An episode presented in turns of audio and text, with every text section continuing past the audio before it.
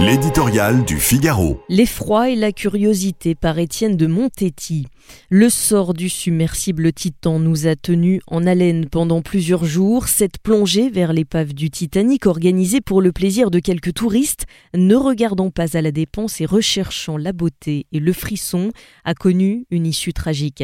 Elle nous a, au cours d'un terrible compte à rebours, distrait de l'actualité des morts de la guerre en Ukraine, des victimes des naufrages en Méditerranée, pourquoi serions-nous des esprits à ce point futiles?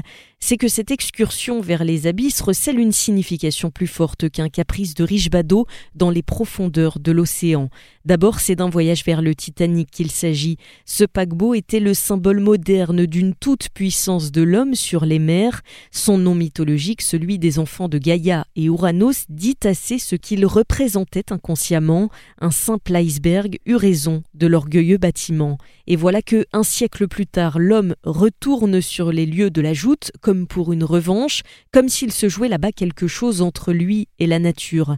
La descente vers les fonds marins, au même titre que les expéditions dans l'espace, ne cesse de nous passionner, qui n'a frémi en lisant vingt mille lieues sous les mers, romans d'aventure et de métaphysique, parce qu'il exalte notre part de rêve, notre goût de l'évasion, pas seulement. Ces entreprises hier de recherche et d'exploration, aujourd'hui de loisirs extrêmes, nous renvoient à notre condition si bien perçue par Pascal.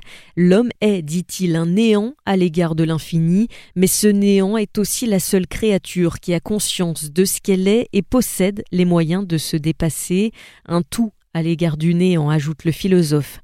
Sa petitesse au regard des éléments va de pair avec son aspiration puissante et éternelle à se confronter à eux, à en faire reculer sans cesse les frontières et la connaissance qu'il en a. C'est cette ambivalence qui explique largement la fascination que nous avons éprouvée durant ces jours. Elle créait en nous un sentiment où se mêlaient l'effroi et la curiosité dans un curieux processus d'identification.